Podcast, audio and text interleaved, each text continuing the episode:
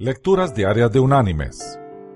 La lectura de hoy es del Evangelio de Mateo, capítulo 22, versículos del 36 al 39, que dice, Maestro, ¿cuál es el gran mandamiento de la ley? Jesús le dijo, Amarás al Señor tu Dios con todo tu corazón, con toda tu alma y con toda tu mente.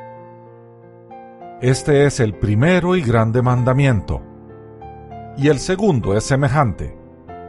Amarás a tu prójimo como a ti mismo.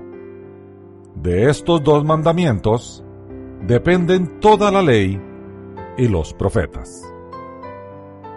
Y la reflexión de este día se llama Brille vuestra luz.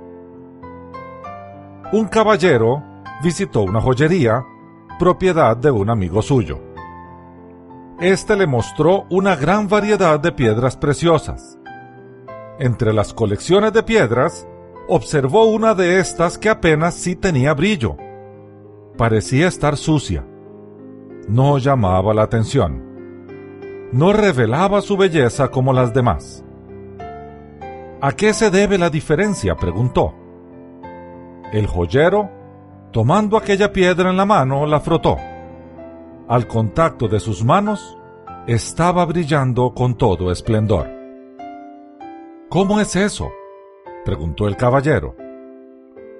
Esta piedra es un ópalo que llamamos una piedra simpática, replicó el joyero.